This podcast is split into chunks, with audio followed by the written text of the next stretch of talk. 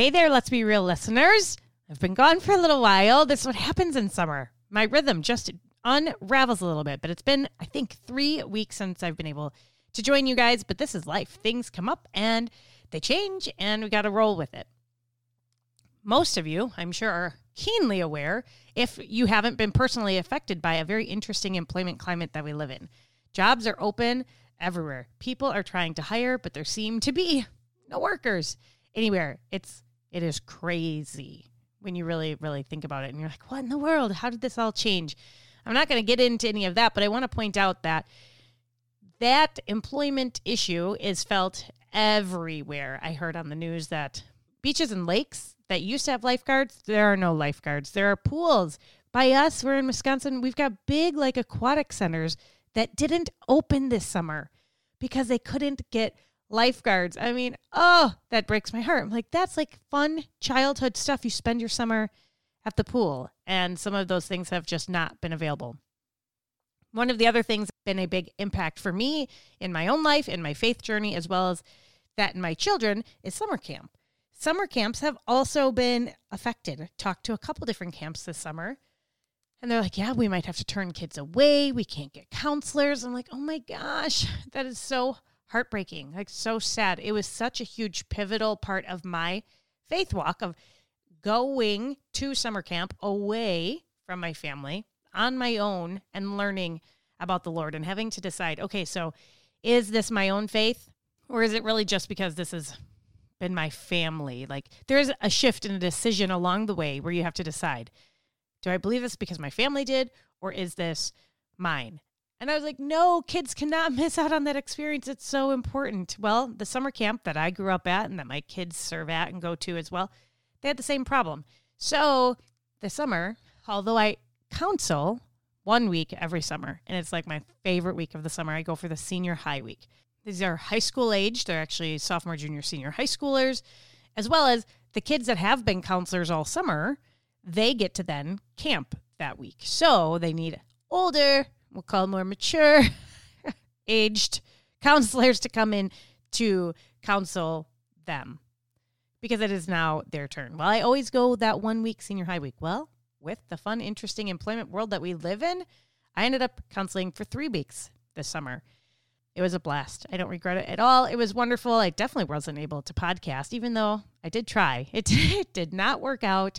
Spent a lot of time away from home and away from my husband, which was really hard, but we agreed together that this was an opportunity to serve and to step into a role that is much needed. So sacrifices are always involved when it comes to serving. Anytime you say yes to something, you're saying no to something else. But what a blessing that it was. And it has been continually one of the biggest encouragements in my faith, giving me hope for the future generations when I go and I see these young people that are there serving, that are giving up time in their summer, that are giving up jobs that now pay a lot more than they did three, four years ago. So it's such a blessing to me to see the hearts of these young people just serving and wanting to impact the kingdom for God. And while I was at camp, I had a number of conversations with some of these young people like, okay, so tell me, why are you here serving when you could be at home? Why do you think your friends didn't come this year? Like, eh, what can we do for next year? Like, how can we encourage people to step into serving? What can we do in this crazy climate? So, out of a number of conversations that I had over the summer, I actually invited one young man to come and join me. So I want to introduce you guys to Nolan, a young man that I've had the opportunity to get to know over the last couple of years and just talk about what it is to serve, what it means to him, and what that looks like. I hope you enjoy our short conversation and really just take this opportunity to think and reflect on serving as a whole and what it means to you in your life and in your families. Hey, Nolan, welcome. Thanks for being on the podcast. How are you? Thanks for having me. Okay, so we've known each other for probably three ish years, roughly. Yeah. Maybe. yeah. We met at summer camp. However, me as the old lady counselor and you as, I think you were a camper the first year I met you. Probably, yeah. But I have you here today because you have served many, many years at camp as a counselor. And this summer, something a little different happened.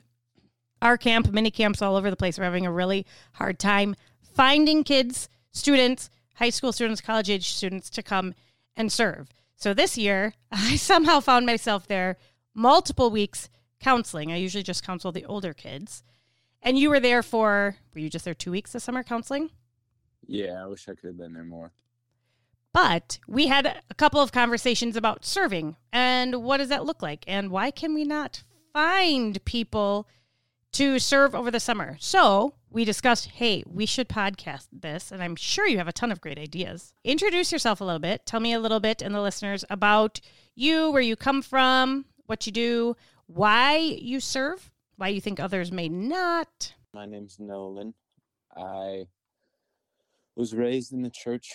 Uh, my family is a Christian family, um, so that's kind of something I always grew up in. I first learned about Northern Grace Youth Camp through Bethesda um, when I kind of first started attending there. Bethesda is the church you went to, correct? yeah. Okay. Yeah, a bunch of people kind of took me under their wing, and I made a lot of friends there. And then I started going to youth group there, and then Dave Green, the director of the camp, came one time and told everyone about Northern Grace Youth Camp. And then I decided to attend a retreat there, and I had a lot of fun. I think it was that following summer that I went to the first week of camp there. And I'd gone to other summer camps before that, but Northern Grace Youth Camp was probably that was probably the first time my faith was really largely impacted in the way that it was.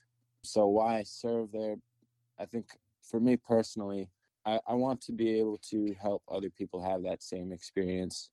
I remember and I still feel the effects of the closeness that I felt to God when I'm there and the growth that I've made and the things that I've learned. And I want to be able to be used by God in the same way to be able to deliver the same experience. So Uh, to be at camp though, you have to you do you work? Do you have to take off work? Do you really have to plan ahead? yeah, I used up, I was going to be there three weeks, which didn't end up happening, but I used up all my vacation time to be there. So you gave up all of your vacation time. One, for an impact for the kingdom of God, but also to serve. And I, I'm pointing this out because I don't necessarily know that it is the norm in our culture for how old did you say you are? 20. So for our early 20 somethings to forfeit work and maybe paid work to go and serve someplace. Why do you think that is? What have you seen within your peer group? Well, I think something that I've seen and probably something that I've been fairly guilty of over the past few years is there there've been long periods of my life where I have gotten a lot of self-confidence and a very significant sense of identity off of what I do and what I've accomplished and I think maybe not all the time maybe not in every case but i think in a lot of there's a lot of examples of people who are putting all their time and efforts towards their vocation or like a sport that they want to excel in or anything else in that regard and specifically in other believers maybe they don't it's not that they're like against serving but it's kind of an afterthought compared to other things that they want to accomplish for themselves and that was definitely the case for me. So do you feel like once you put yourself in your position into the position to at least the first time step out of either a comfort zone or to give up that vacation time and step into a role of serving, do you feel like once you kind of put yourself out there once, that priority then kind of grows a little bit to do it again and again? Assuming you have a positive experience. If it's horrible, I guess you're like, forget it. I'm not doing this again. But does it make it easier for you now thinking ahead to next summer, like a whole year? Maybe I'm putting you on the spot. A whole year out, are you already thinking about, oh, I'm definitely going back again? So I have to plan for that now. Yeah. Yeah, of course. So it's sort of like, I mean, it's a priority that has to be well thought out and it has to be part of your planning and you have to be intentional about it. I guess my point is, is serving doesn't just happen. You do have to think ahead and you have to plan for it as an important part of your life and this different, maybe new shifted identity in that being more like Christ calls me to serve. So much of scripture will talk about serving and why we serve. We serve because Jesus came to serve. In our attempt to become more and more like him, serving is a very important part of that. What are things in your life that you have noticed that maybe in ways that God has either grown you, stretched you, or blessed you, taught you through setting aside time to serve? If not at camp and other places, but just serving as a whole and in general. Okay, sure. Well, in a way that it's kind of a blessing is that the more I serve, the more I feel willing to serve, or the more desiring I feel to serve.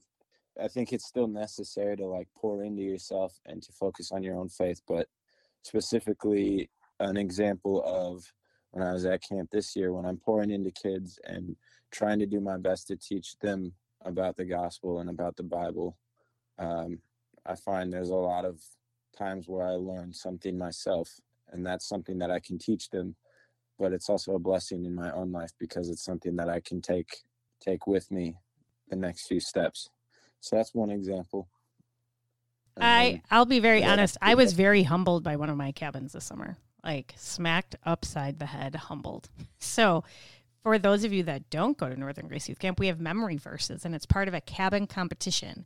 And the most kids in your cabin that can say all of the memory verses every day, one each day, and then at the end, you say them all in a review, you get big points for the review to go toward your cabin competition. One of the weeks, I I had a couple campers who were struggling memorizing each day's verse, but we worked really hard. We got all of the verses. And when it came to Friday and they had all said every day's verses, some of them had said the review, right? So that's all of them in a row, and some didn't. And those ones that didn't say the review at that point, I didn't really push them because they had struggled saying every single days. And I kind of was like, I gave up. I didn't encourage them. I didn't really say anything. I was like, good job. I'm so proud of you for saying your five verses. And you want to know what happened? Oh my gosh. My young little campers taught me a very valuable lesson, which I totally confessed at a counselor meeting. Because during our rest time on that last day of Friday, the girls who had said the reviews sat down with all the girls who hadn't, worked with them, taught them, gave them tricks, and they all did it by the end of the day. I was so ashamed and humbled. I was like, Erica, shame on you. Like, you gave up on these little girls and they came alongside each other and they made it happen. Like, what is wrong with you? You are a horrible counselor. But it was so humbling to be like, girl, never give up.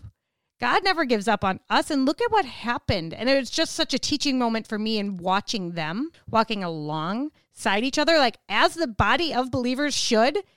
And I was the one that gave up. And I was so embarrassed, but I will not do that again. Like I saw God work in these young girls in a way that I was like, huh, well, if I didn't see that one coming. So super, super humbling. And just like what you said, you're going to carry some of those lessons with you. That one, I'm carrying that one for a while. Like I was yeah. so upset with myself all day. Yeah, for sure. Can you think of any other takeaways that you get from serving, even just being blessed by like do you gain relationships, friendships in the midst of serving that maybe you otherwise wouldn't? Yeah, absolutely. Well, I can think of two examples. One, just at camp. I think the friends there at this point in my life are probably the closest friends that I have. And I think it comes as a result of all seeking the common goal of serving God. And we all grow in our, our faith together. And they've all served as great examples to me on how to live out my faith and how to serve. So yeah, that's definitely that's definitely one way. Um, the other thing too is like I, I've coached Special Olympics powerlifting back at home.